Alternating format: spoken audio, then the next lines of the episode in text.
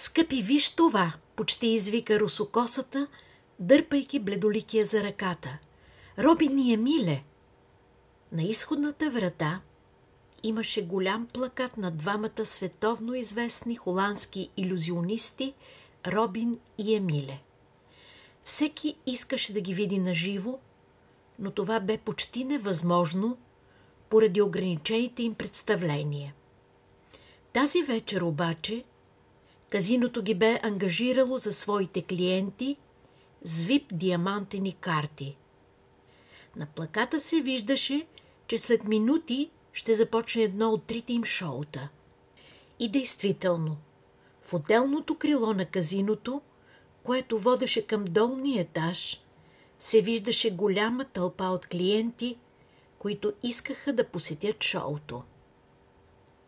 Интересно събитие, промълви Бери незаинтересовано. Кои бяха тези? Не ги ли помниш от телевизията? Шоуто на Юли Гелер – Ах и ти, раздразнено каза Теодора. А, да, гейовете, отговори и Бери. Знаеш вече на къде бие жената до него и за да не помрачи настроението, продължи с усмивка. Искаш да отидем ли? Разбира се, че искам. Но то е за клиенти с диамантени карти, които вече са резервирали, каза Бери и посочи написаното на плаката. Ей, ние имаме такива карти. Да, но не сме се записали предварително. Започна Бери да се опитва да се измъкне от ситуацията, защото го бе повече грижа за куфърчето с толкова много пари в него. Да, да, не сме, с обнадежден глас каза русокосата. Сега ще видиш, че може би и да сме.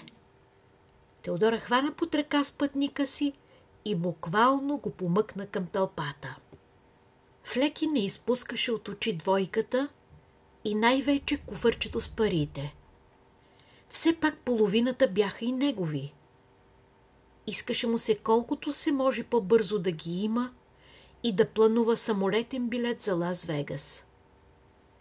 Той видя как те се отправиха към изхода и с облегчение тръгна след тях незабелязано последния момент обаче видя как те завиха надясно и се отправиха към натрупалите се много хора, наредили се на опашка. Той видя плаката и всичко му стана ясно. Ще има още чакане и треперене за тези пари. Роза Делия пък наблюдаваше флеки изкъсо и се правеше на разсеяна, като поздравяваше служителите с кимане на глава и приятна усмивка. Чернокосата се втурна след него, след като забеляза, че той се измъква от казиното. А задачата й бе да го следи отблизо и да докладва на шефката си, госпожа Родригес. Тя видя как Флеки, а и хората, които пък той може би следеше, се запътиха към залата за шоутата. На плаката ги позна веднага. Робин и Емиле, големите шоумени. Ами сега? Роза Делия нямаше нито покана, нито диамантена карта. Как ще влезе? Въпреки всичко, трябваше да опита. Ние имаме вип карти и сме се записали вече, провикна се Теодора към охраната на входа на шоуто. Направете път на госпожата, моля, разпореди се млад охранител – изглежда от гръцки происход, защото имаше и такъв типичен нос. Вашето име? Александридис, каза Теодора. Оня ден се записахме с този господин до мен, сочейки тя Бери. Нямаме такова име в списъка, госпожо. Ако обичате, върнете се и почакайте. С раздразнение каза младежът, но добави с лека усмивка. Може и да ви пусна, ако има места. А и името ви ми е познато. Съседите ми в Гърция имаха такава фамилия. Ще се радвам, зарадва се Теодора и се дръпна в страни. След като повечето от вип клиентите влязоха, то останаха около 30 на човека с диамантени карти, които не бяха се записали предварително. Сред тях бяха също Флеки и Розаделия. Минаха още десетина минути, когато охранителят оповести, че има още няколко места. Разбира се, Бери и Теодора бяха първите, които можеха да влязат. Влязоха и още седем клиенти.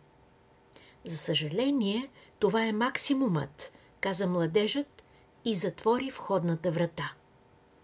Навън останаха около дозина хора, които разочаровано започнаха да се суетят и подвикват, че нечестно са отстранени. В това време Робин, единият от участниците в шоуто, бе отишъл до игралната зала и сега се връщаше. Той трябваше да премине през тълпата, за да влезе в залата. Огледа се в заобикалящите го хора и веднага позна Розаделия. Преди около половин година бе ходил в Испанското посолство и там бе срещнал най-красивия мъж на света. Казваше се според табелката на ревера му Хуан Гонзалес. Явно той бе също гей. Спогледаха се с Робин и искрата блесна и на двамата в очите им. Този момент той никога нямаше да забрави. Тогава си спомни също, че от една врата се показа и тази чернокоса жена, Розаделия Гонзалес. Явно или роднина, или сестра, може би. Запомни я много добре. За съжаление, тогава Робин бе зает с друг живота си, но сега, когато връзката му се миле вече бе на изчерпване, то на него му се искаше да се запознае наистина с Хуан. Тази възможност не можеше да пропусне. Трябваше да използва красавицата. Госпожо, проблем ли имате с влизането на моето шоу? Обърна се той към чернокосата. Ами много исках, но не се получи, засмя се Розаделия, добавяйки. Явно не ми е писано. Никога не казвайте, не ми е писано, каза с усмивка на уста Робин. Защото сега ви е писано. Ще влезете с мен. Ще се радвам да гледам шоуто ви, зарадвано каза Розаделия. Но този господин е с мен и посочи тя в леки, който бе на крачка разстояние от нея. И той ще влезе, усмихна и се Робин и извади неочаквано едно цвете от ръката си, когато понечи да посочи флеки и му го подаде. Белязаният не очакваше такова благоприятно развитие на нещата и загледа, като че ли бе видял ангел. Той дори и не бе забелязал красивата дама до него, защото мислеше само за парите си в куфърчето на Бери. Беше се приготвил да чака тук пред залата, края на шоуто и чак тогава да продължи следенето на Бери. Погледна Розаделие и като я видя каква красота излъчва, то той като че ли попадна в друг свят. Светът на любовта. Бе готов да даде всичко, само и само да я има. А тя пък посочи него. Не можела без него да влезе. Какво му става на този свят? Та тя би могла да посочи почти всеки, който бе тук в тази тълпа. Всеки един бе по-красив тук от него. Той бе грозното пате. Благодаря ви, господин Робин. Можа само да изрече флеки и си изчерви целият. Белегът му отчетливо изпъкна с пълна сила – Розаделия успя да скрие отвращението си от този факт и с усмивка се обърна към него. Нали се радва, скъпи? Да, и още как. Все още не вярваш на чутото обращение, скъпи. Да вървим, приятели, каза Робин и ги хвана и двамата под ръка. Отдалечили се от тълпата, Флеки се опита да каже нещо – но нищо не излизаше от устата му. Само прошепна повече на себе си. Робин, какво си ти? Ангел или фея? След като влязоха в залата, служителите поеха двамата придружаващи Робин. Разбира се, обърнаха се към него с питаш поглед. А, да, те са с мен. Намерете им хубави места. Отговори им иллюзионистът. От тук, моля, каза служителката и им посочи една маса, на която вече имаше двама вип клиенти на казиното. След шоуто искам да ви видя, госпожо, провикна се Робин, отдалечавайки се към сцената. Да, разбира се, отговори му чернокосата. Ще ви чакам гримьорната ми. Питайте служителката. Тя ще ви обясни как и къде. И двамата ви искам. Добре, ще идем и двамата. Отрони се нещо като отговор от устата на Флеки. Приятно ми е. Казвам се Розаделия. Обърна се красавицата към звяра. Флеки, успя да каже белязаният, като се мъчеше да овладее напрежението. Сърцето му биеше до скъсване. Успя до някъде и за това добави. И на какво дължа всичко това? Мълчи. Скоро ще научиш, отвърна му тя. Представлението ще започне да побързаме. Добър вечер, с усмивка каза Розаделия на двамата, седящи вече на кръглата маса под номер 13 и добави. Номер 13? Седналите на тази маса бяха Бери и Теодора. Те също бяха много щастливи, че ще могат да присъстват на шоуто. Добър вечер и на вас, каза Теодора. Заповядайте, седнете. Приятно ми е да се запознаем. Аз съм Теодора, а това е Бери. Да, действително. Тази маса е номер 13. Но за щастие, пък днес не е петък, рече да се пошегува Бери, подавайки стола до него на флеки. Благодаря ви, господине. Бери, Бери ми казвайте, каза бледоликият и добави, шепнейки му на ухото. Какво е това? Вие следите ли ме? Искам парите да са насигурно, докато си ги получа, отговори му Флеки. Наистина ви следя, не се сърдете. Винаги мога да помогна при опит някой да ги открадне от вас. Знаете ли колко човека ви видяха, как печелите? Ами, каква е тази красавица с вас? Откъде да знам? Този Робин ни е познава от някъде. А пък тя му каза, че е с мен. Странно, нали? И така влязох и аз. Внимавай с нея, каза му Бери. Аз вече ти вярвам за топчето. Ще говорим утре пак, нали? На уреченото място. Разбира се, но искам парите в биткоини. Сметка? Ще ти я пратя по телефона. Кой е номера ви? 3106 2003 0604. Окей, каза Флеки и седна най-после на стола. След това си позволи да погледне дамата до него. Красотата й го заслепяваше, но имаше и още едно нещо друго, което го заслепи. Пръстенът на Теодора. След това стана тъмно. Загасиха лампите и на сцената излязоха Робин и Емиле, съпроводени с силна музика тип диско и подскачащи, те обявиха началото на шоуто си. Имаше толкова много номера в представлението им, че времето просто летеше. След което дойде ред на интерактивната част на шоуто, а именно участие на посетителите в него. Емиле се спусна между зрителите и заобикаля покрай масите, за да си избере доброволци, които да използва за номерата им. Избра няколко от предните маси и се отправи към маса номер 13. Подаде микрофона на Бери и му каза, че и той ще участва в шоуто. Изберете си една карта, каза Емиле и разтвори 52 карти, добавяйки. Запомнете я и я поставете обратно в тестето. Бери пое микрофона и с другата ръка понече да избере карта. Но в последния момент, като че ли нещо промени мнението му и той избра най-долната карта. Искаше да бъде нещо нестандартно. С пътия пет запомни Бери картата и я показа на седналите на маса номер 13. Емиле се отдалечи и се качи на сцената отново. Заедно с Робин се заеха с номерата им. А именно да познаят коя карта е избрал всеки от избранниците им.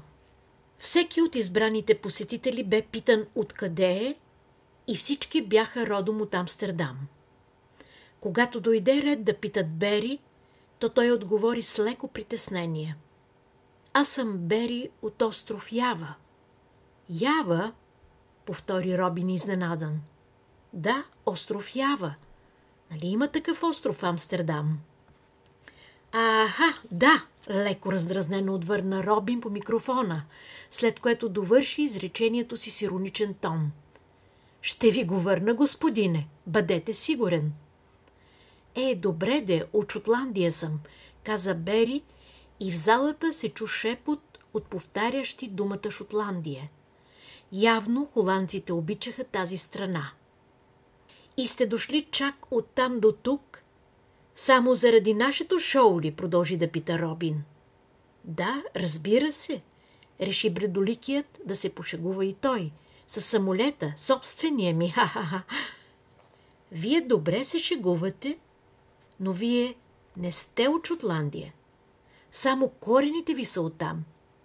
Вие сте роден тук в Холандия, скъпи ми Бери, каза му Робин. Дори имате и корени от източна Европа, по-точно от областта, където е роден Дракула.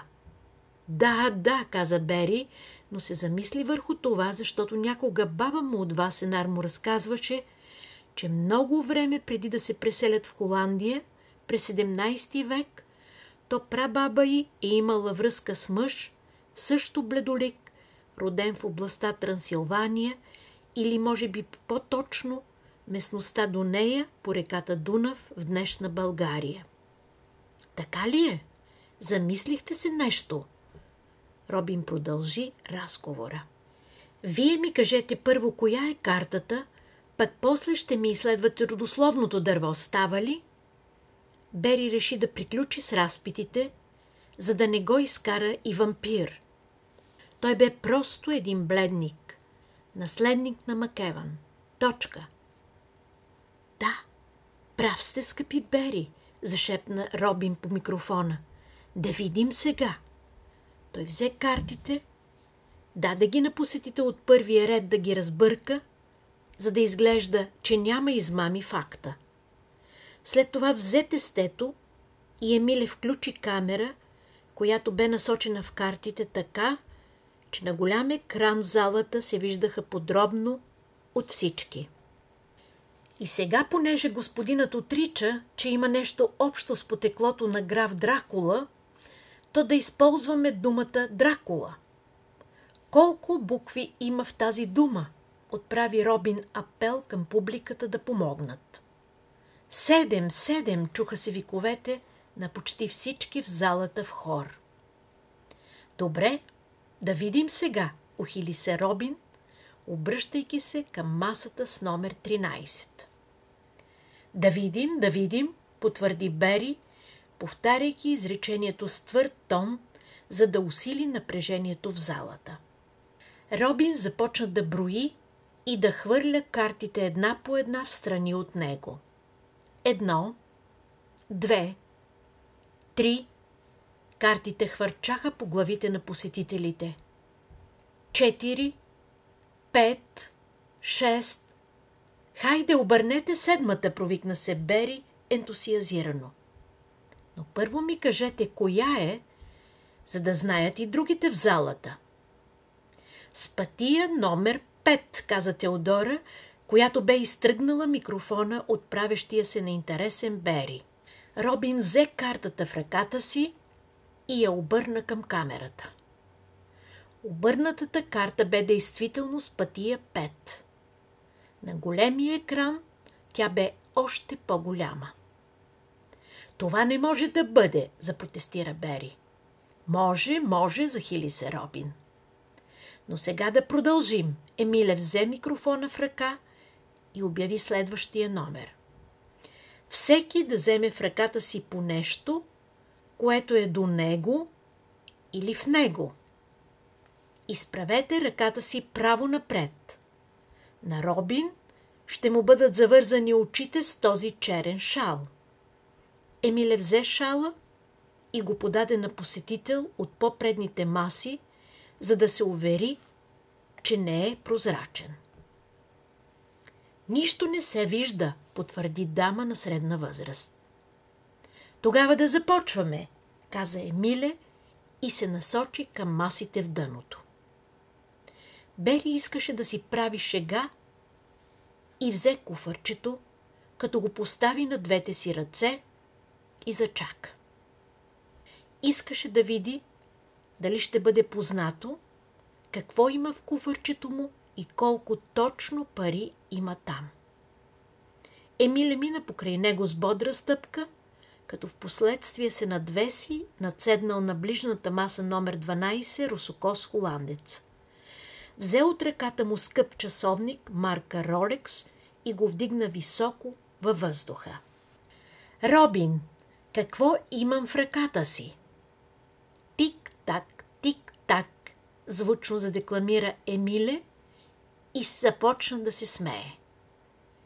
Публиката в екстаз за ръкопляска. Някой се провикна. А каква е марката? Златна марка ще е, приятелю, отвърна мага чеговито и добави. Или поне целият часовник е от злато.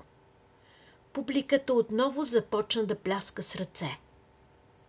Ролексът бе наистина от злато. Тогава Бери не издържа и се провикна.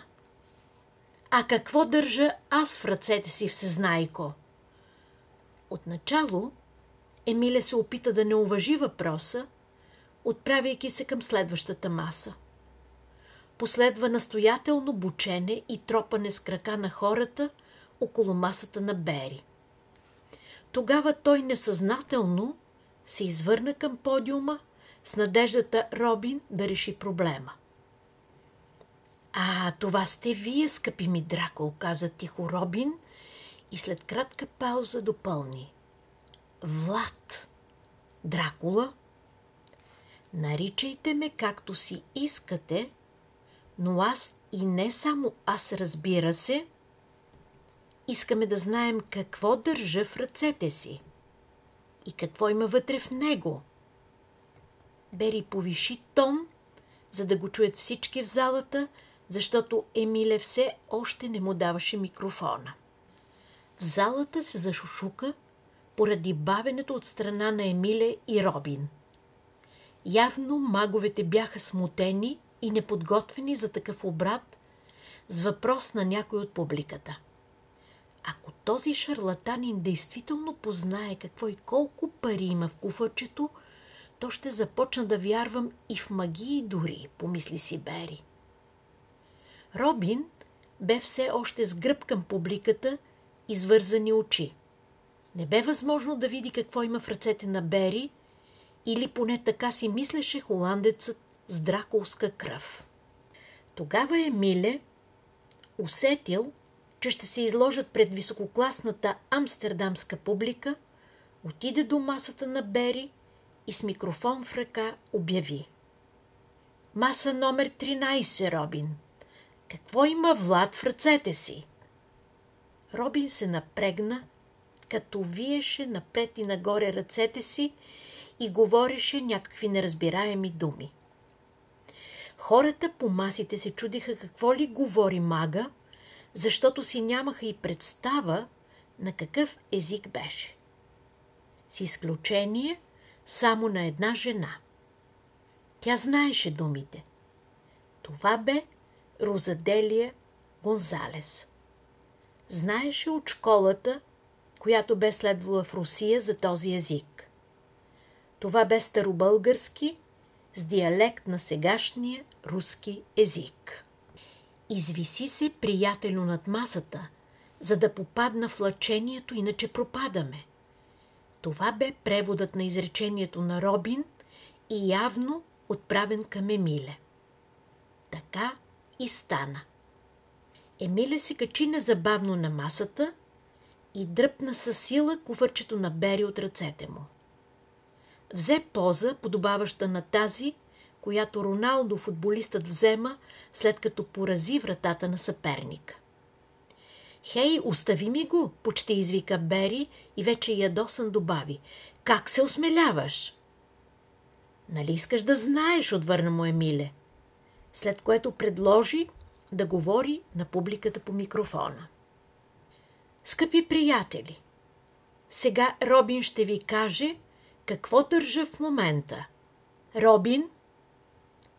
И какво има в него, провикна се Бери, успял да вземе микрофона в ръцете си. Публиката замря, чакайки отговора на Робин. За сега не знам какво е нещото в ръцете на Емиле, но със сигурност знам, че е празно и няма нищо в него, каза Робин и продължи с подигравателен тон. Е, не съвсем нищо, разбира се. Има четири билета за Лас Вегас. Нека Влад да провери сам. Бери започна да съжалява за изразената от него самоинициатива, но все още не вярваше, че е възможно куфърчето да е празно. Качи се Влад и ти на масата, за да видят всички какво има в нещото, каза Емиле, дръпвайки микрофона от ръцете на Бери. Това нещото е куфърче, нали? провикна се Робин, който бе все още с гръб към публиката. Бери замръзна. Качи се бързо на масата и се намери до Емиле. Взе куфърчето в ръцете си. Отвори капака с комбинацията, дадена му преди от касиера на казиното.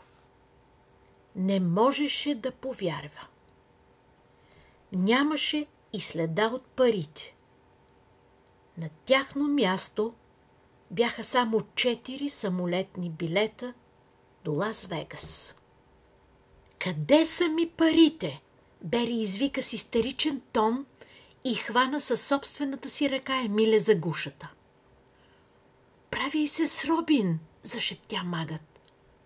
Флеки, който бе застанал отляво на Розаделие, се изправи от стола си и едва не се подхлъзна в опита си и той да хване куфарчето.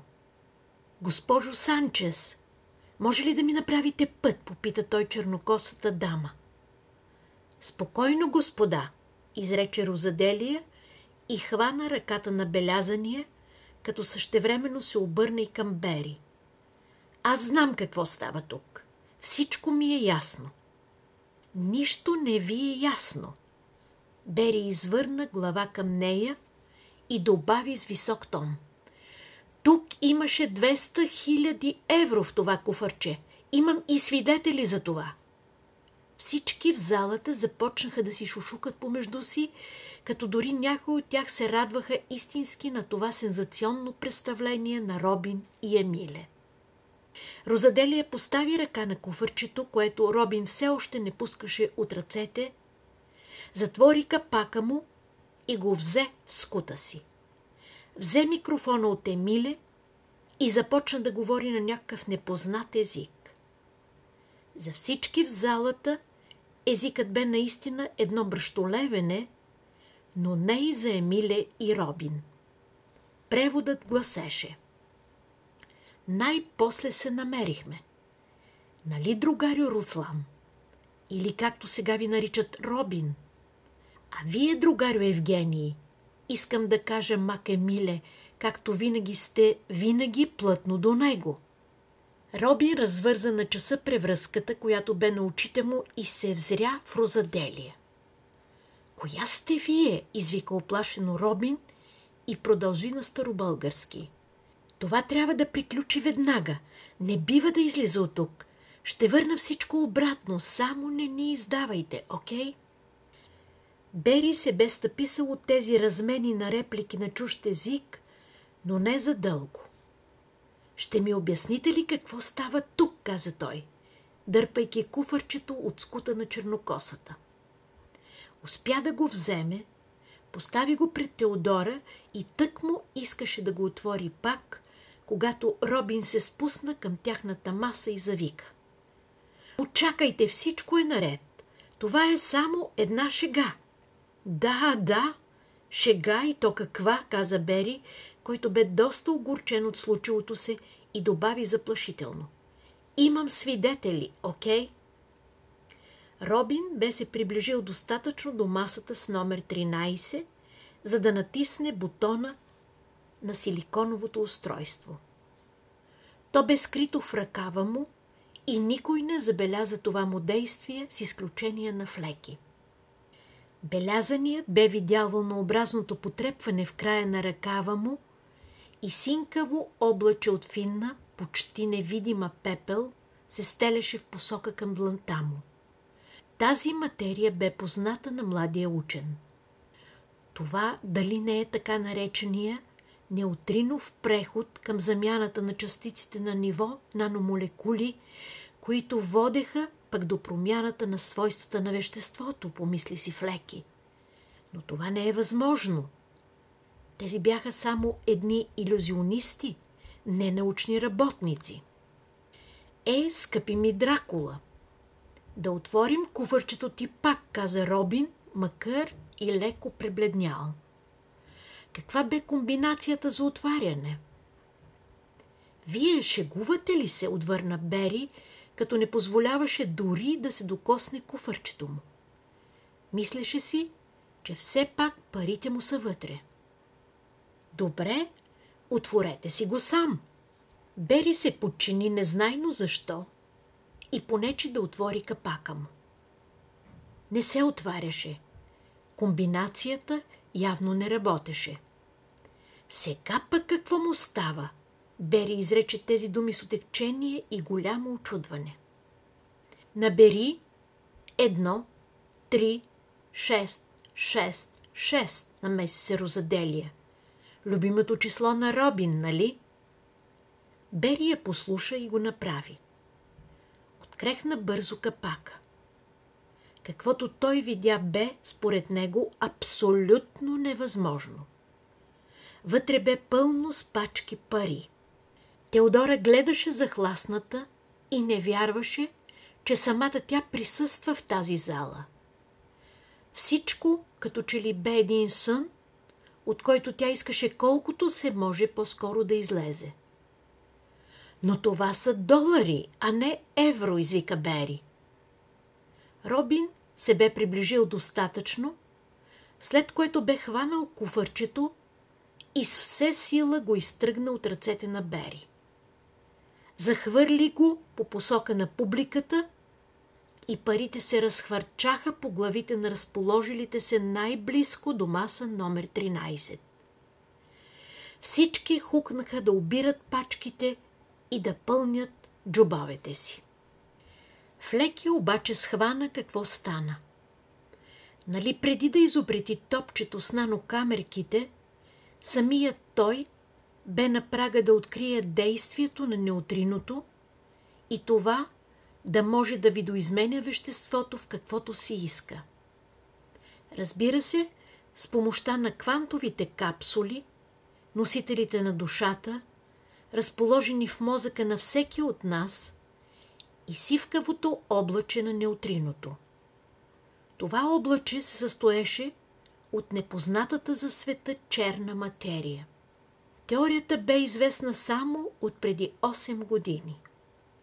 На практика никой не бе успял да пресътвори един вид вещество в друг вид. Просто е и така. А пък със силата на мисълта да се направи това, бе просто утопия.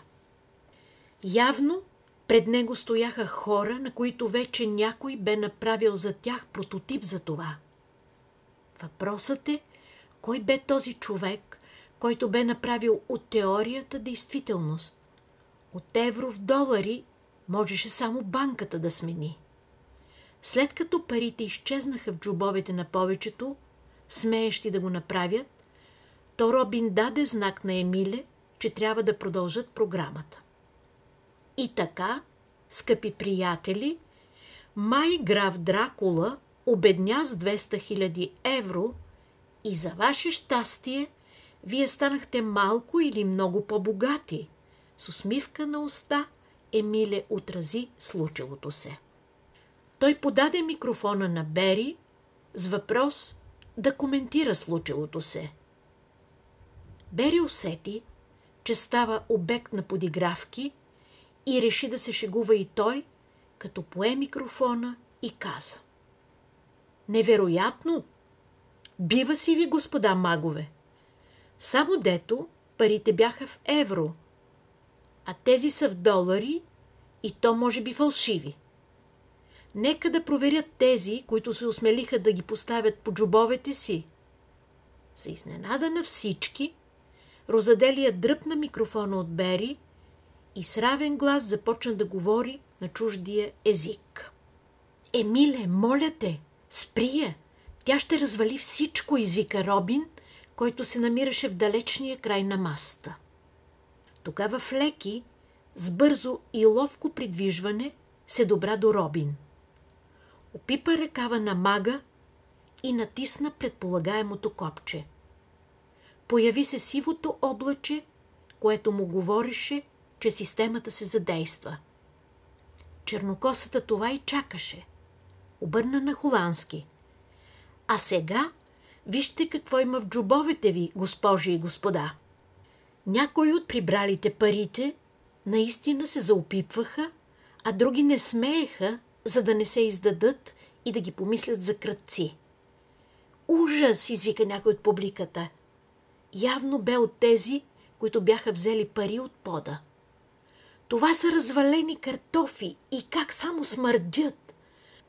Всеки от останалите извади я от чанта, я от джубовете на сакото си по един развален картоф. В залата се разнесе смрад, която не се понасяше. Всички се втурнаха към изхода. Флеки кръстоса очи с розаделия и двамата се усмихнаха доволни. Разбрали как работи трикът на маговете. Сега ще ви науча аз, избоботи повече на себе си Робин и добави, обръщайки се към чернокосата. Това си ти, другарко Черкезова. Нали така ти бе прякора в редиците на школата на Лавров? Да, така е. Това съм аз, Руслан. И какво ще ни направиш? Робин натисна пак бутона на устройството в ръкава си и започна да се върти около масата. Образува се някакво вещество, подобно на стъкло, и се завихри от пода, започвайки да се издига нагоре към тавана. Бе дебело около няколко сантиметра. Обля цялата маса и стана като купол, приличащ на огромен похлопак на тенжера. Вътре бяха всичките от маса номер 13, както Робин и Емиле. След това, само след броени секунди, изчезна както масата, така и куполът около нея. Остана само един кръг с ясни следи по пода от непознатото вещество. Някои от посетителите, които бяха в близост до тази маса, само се прекръстиха и се затичаха, блъскайки се в останалата публика, излизаща от залата. Какво стана с този последен трик? Така и не разбраха. Знаеха само, че смъртта бе непоносима и че трябваше колкото се може по-бързо да излязат навън. Куполът, който изчезна от залата на казиното, бе част от новата технология за превръщане и пренасочване на веществото. Това бе ясно, но къде отиде? Това се питаха и шестимата, намиращи се под него. Те седяха кой на столове, кой на маса и гледаха с удивление в прозрачните стени. Пълна тъмнина отвън. За щастие, имаше няколко догарещи свещи на масата и те осветяваха малкото пространство. Светлината рефлектираше в стъклото но и също се виждаха някакви корени на дърво, извити в горния ляв ъгъл на купола. Явно се намираха под земята и то на няколко метра от казиното, защото точно там имаше вековно дърво. Няколко дъждовни червеи се плъзгаха по стъкления похлопак и даваха идеята, че си в зоологическа градина, в отдела при аквариумите с рибите и гущерите. Вода започна да си пробива път също по стените и да се стича надолу. Заседнали ли сме? каза най-после Теодора, която си бе глътнала езика от страх. Къде сме по дяволите? Не се безпокойте, отговори Робин с монотонен глас и добави. И за нас всичко това е ново. Тази нова технология, това главоломно развитие на науката. Ние сме пионерите. Нали, другарко Черкезова? Но първо да разберем кой кой е, взе думата Емиле.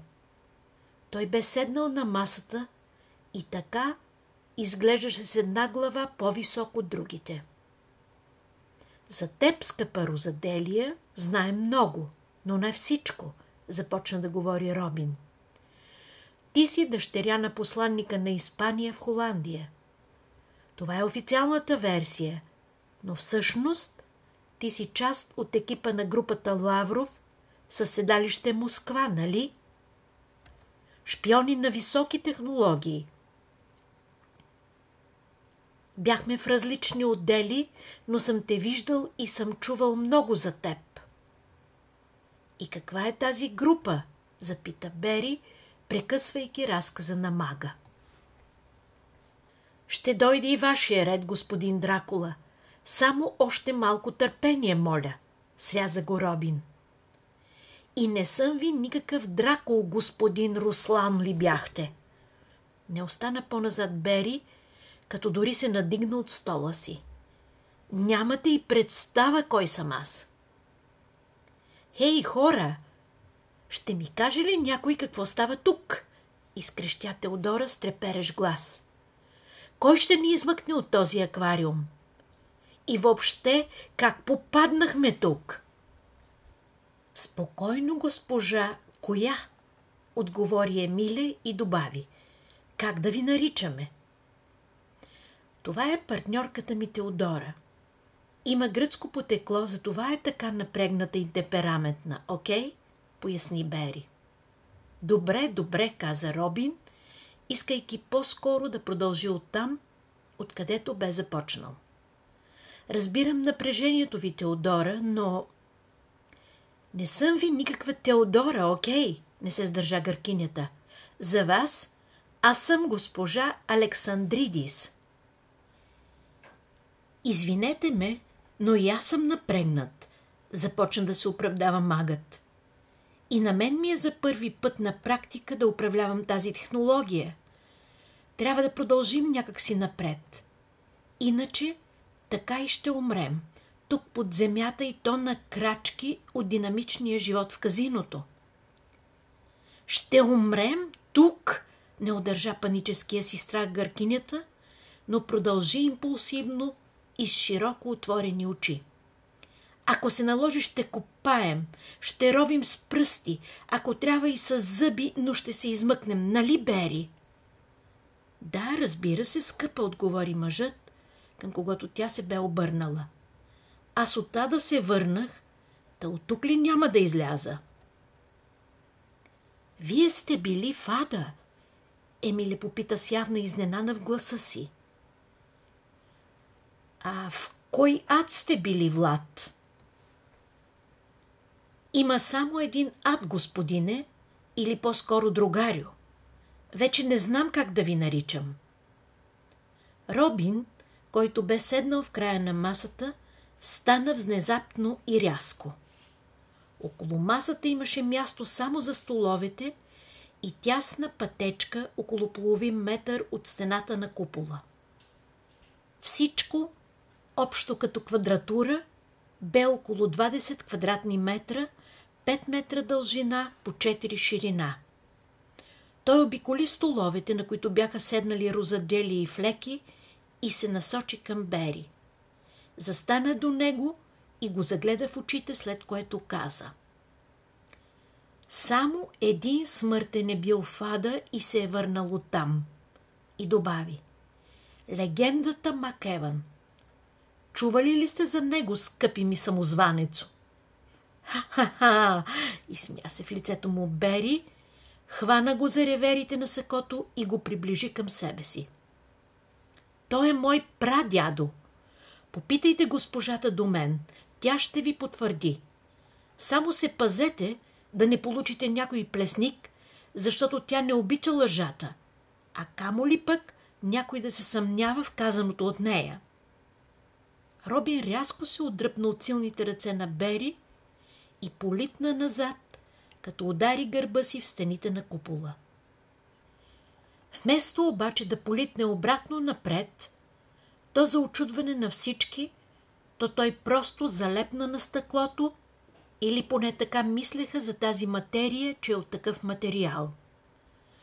Робин не можеше да се движи нито напред, нито в страни. Бе взел позата на плашило, поставено сред поле. Съблечи бързо сакото Руслан, извика Розаделия и се спусна към него да му помага. Магът не очакваше куполът да има такива свойства и за това се остави на чернокосата красавица да му помогне. Сваля и панталоните, заповяда тя. Бързо!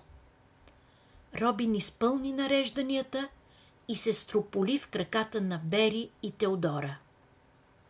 Всички видяха, как след броени минути от сакото и панталоните не остана и следа.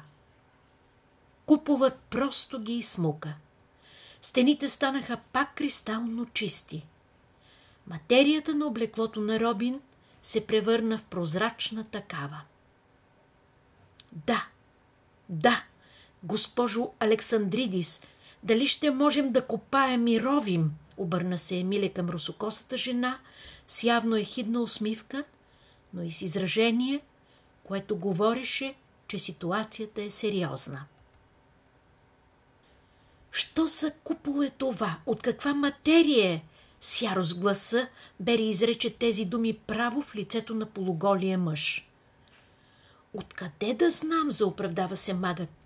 Изглежда все още не съм готов за управлението на материите. Добре, това го разбрахме, намеси се гъркинята – започвайки да увеличава тона в гласа си. Стана от стола си и каза заповеднически. Да започнем, господа, от самото начало. За каква технология става въпрос и що за глупости изрекохте до сега? А това, че Бери има прадядо шотландец, е вярно. А това, което каза, че е бил според мен в някакъв си ад, си е за негова сметка. Първо, успокойте се, скъпа. Всичко ще ви обясня аз, не те. Розаделия започна да говори тихо на Теодора, успявайки да овладее до някъде ситуацията. Ами започвайте, отвърна и гъркинята и добави. Какво чакате още? Да ни измучи ли този купол?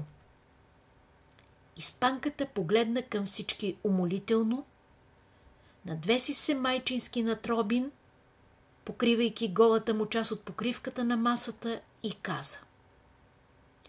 Всички сме в този купол и не се знае до кога ще можем да се опазим живи. Жената отметна дългата си коса и продължи. Затова е хубаво да се обединим и да разрешим проблемите си. По същество, напомни Теодора. Не чувам от Робин и Емиле, дали това ще е правилният път, намеси си и Бери. След това, поглеждайки към Флеки, добави. А вие, господине, или да си кажа честно, кой сте? Скъпи ми съучастнико в обирани на казиното днес. 200 хиляди евро не бяха малко да поделим, ако не бяха тези проклети магове Робини и Емиле. Флеки се размърда в стола си и започна да се поти. Ризата залепна за тялото му, Лицето му почервеня, белегът стана кърваво червен. Въпреки всичко, той се овладя. Изправи се, поставяйки ръка на масата. После погледна Розаделия с невинен поглед и прошепна. Простете ми, Розаделия. Аз съм един неудачник в този живот. Всичко това е истина. Аз съм за истината.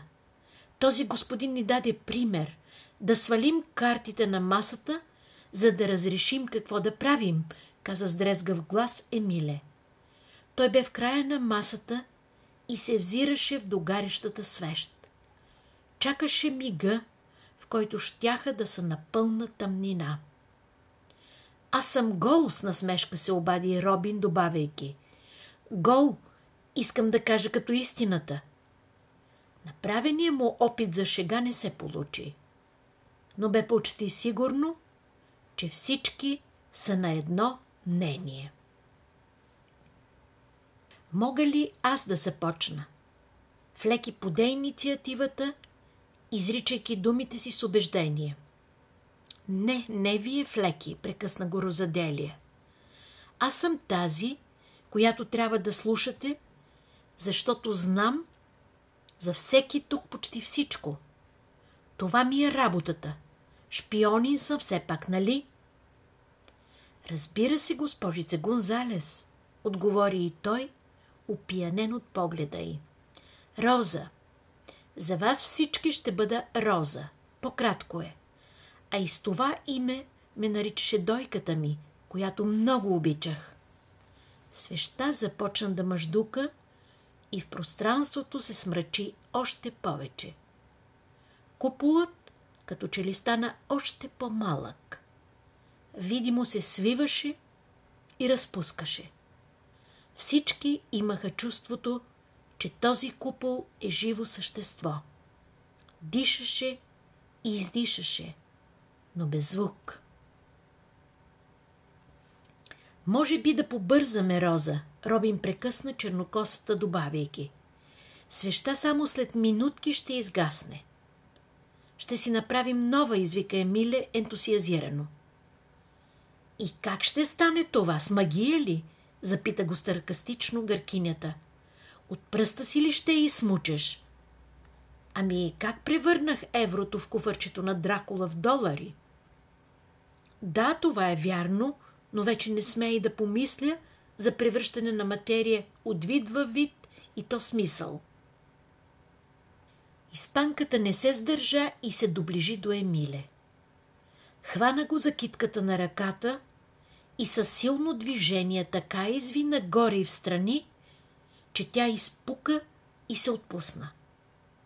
След това с дясната си ръка хвана главата на мага и я заклещи между краката си.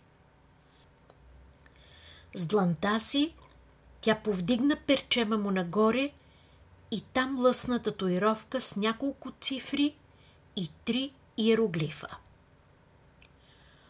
От тук да започнем с истините, скъпи, заяви шпионката и продължи да държи мага за главата. Какво става тук по дяволите? Не се сдържа Бери и с бързината на светкавица се добра до двамата. Това нужно ли е? Той е слуга от ада, изрече чернокосата. Трябва да започна разказа си от тук.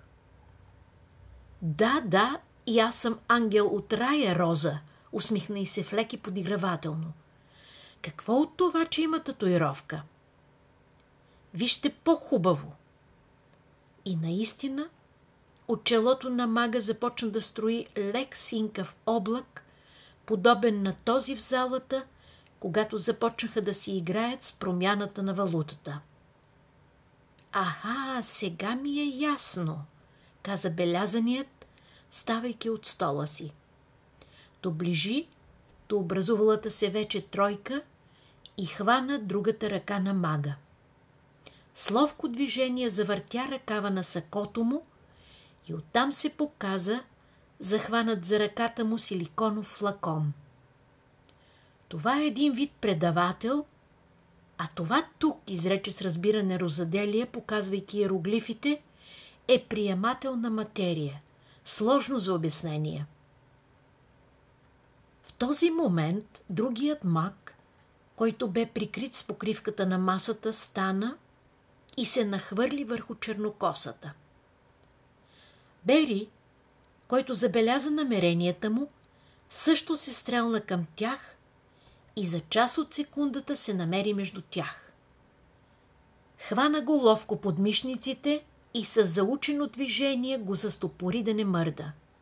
По този начин положението бе овладяно до някъде. Ами вие, каква е тази бързина, озадачено се обърна изпанката към внука на Макеван. Нали всичко знаете за нас? Знаете ли какво съм пък аз? Дракула, с потекло от България, и смя се тя и добави. Май всичко ще се нареди на мястото си. Теодора гледаше и не вярваше на очите си какво се случва. Не издържа, качи се на масата и извика с все сила. Спрете! Всички се стреснаха до една или друга степен и вдигнаха очи към нея. Не виждате ли, че след малко всички ще умрем? А вие се биете, обвинявате един друг, продължи тя да говори с висок, почти крещящ тон. Да намерим свещ или някаква светлина. Това е първото. А после да видим как да се приберем в казиното или поне на повърхността на земята.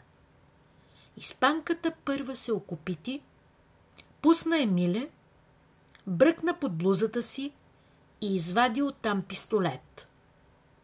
Насочи го към маговете и каза заплашително. Всички да седнат на масата, като вие, адски слуги, застанете в края, за да ви виждам по-добре. Окей? Но ние, понечи да възрази белязаният, и вие, флеки, всички да седнат на стол, така че да виждам ръцете ви. Вече аз ръководя парада. Така ще е най-добре, каза Бери и се премести на стол близо до Теодора, която пък вече слизаше от масата. Маговете Емили и Робин послушно се преместиха в дъното на купола и седнаха на столовете един до друг. Първо да ви предупредя. Не си помисляйте да правите и най-малки опити за превръщане на каквото и да е вещество, каза Розаделия с насочен пистолет към маговете. Да им вземем предавателя Роза, промълви в леки с трепереш глас. Вече е тук при мен, обади се Бери и го показа на всички. Ето, оставям го на масата. Кога успя пък и да го свалиш, зачуди се Флеки.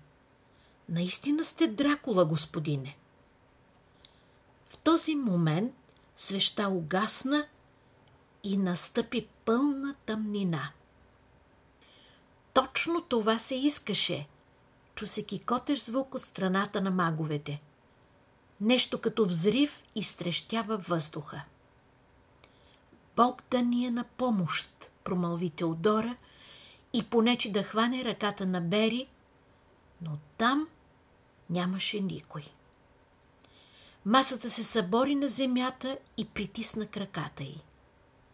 Жената простена, но никой не й отговори.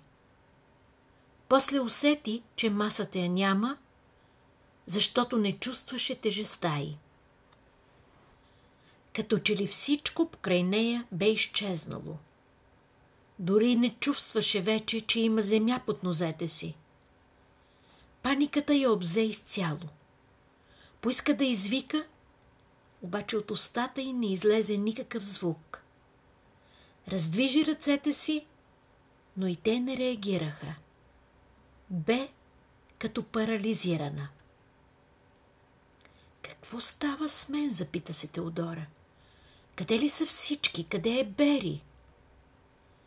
Не се безпокой, скъпа моя. Всичко ще е наред.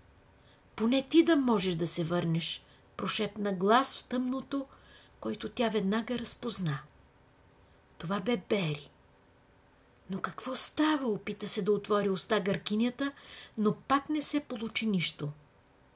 Като че в пространството, което се намираше, нямаше въздух. Имаше чувството, че плува във вода, но много по-плътна по структура. Дали дишаше, така и не разбра, защото нито един мускул не трепваше по тялото й. Не се опитвай да говориш, просто мисли. Аз чувам мислите ти, Теди. Наистина този поток от думи тя не чу с ушите си.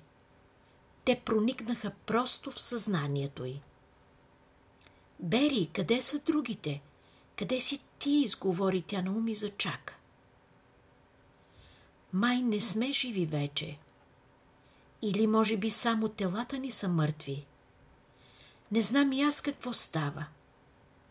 Изглежда куполът ни е погълнал и сме станали прозрачно вещество.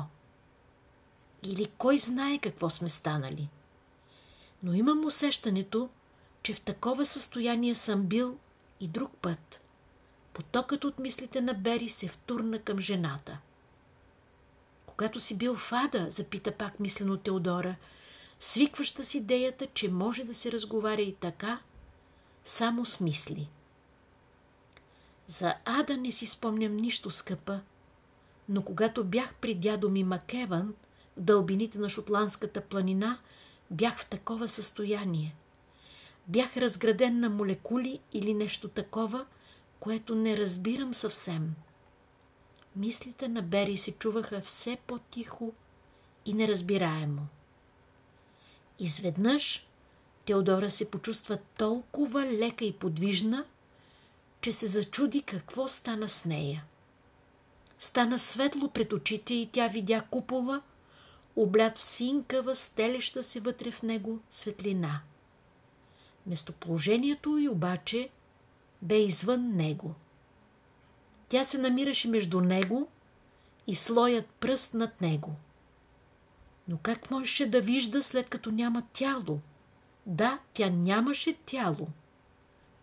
Но неутрино частиците, които носеха нейната същност, се движеха необезпокоявани между пръста. Погледна надолу към купола и видя, че никой от петимата не я последва. Всички бяха пленени от прозрачното вещество, което се готвеше за път. Куполът се готвеше да пътува за предназначението си. Но къде ли бе то, никой не знаеше. Гъркинята, или поне това, което бе останало от нея, почувства силно, че нещо я тегли нагоре към повърхността. Тя не можеше да устои, нито да се противопостави на това силно притегляне. То можеше само да се определи като У-образен магнит, обиращ метални стружки. Излитайки от земята, тя започна да осъзнава къде се намира и къде е бил куполът. Точно както и бяха предполагали всички, той бе на десетина метра под голямото дърво, намиращо се непосредствено до казиното. Каналът по който пътуваха малки туристически моторни лодки, се бе ширнал с цялата си пишност. Той отразяваше слънцето в полупрозрачната си и леко зеленясала вода.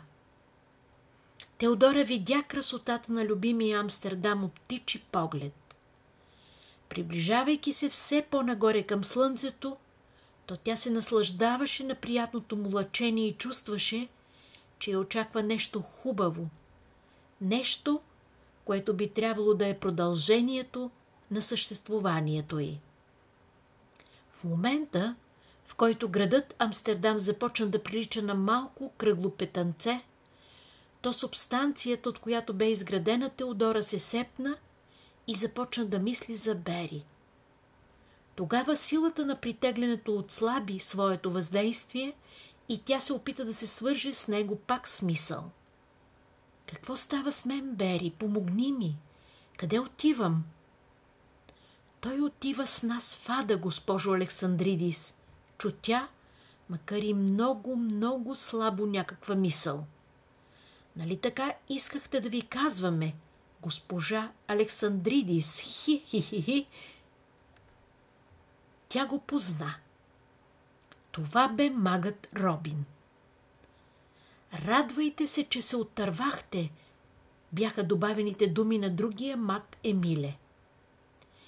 Искам да чуя Бери, не вас, пъклени чудовища, изкрещя в мислите си Теодора, но повече нищо не чу. Привличането се засили и тя политна нагоре все сила. Почувства силно завихрещи се слоеве въздух да я носят все по-нагоре. Земята ставаше все по-малка, докато накрая се изгуби съвсем. Тогава тя се намери в лабиринт от цветове, слоеве от прозрачни или полупрозрачни кристали.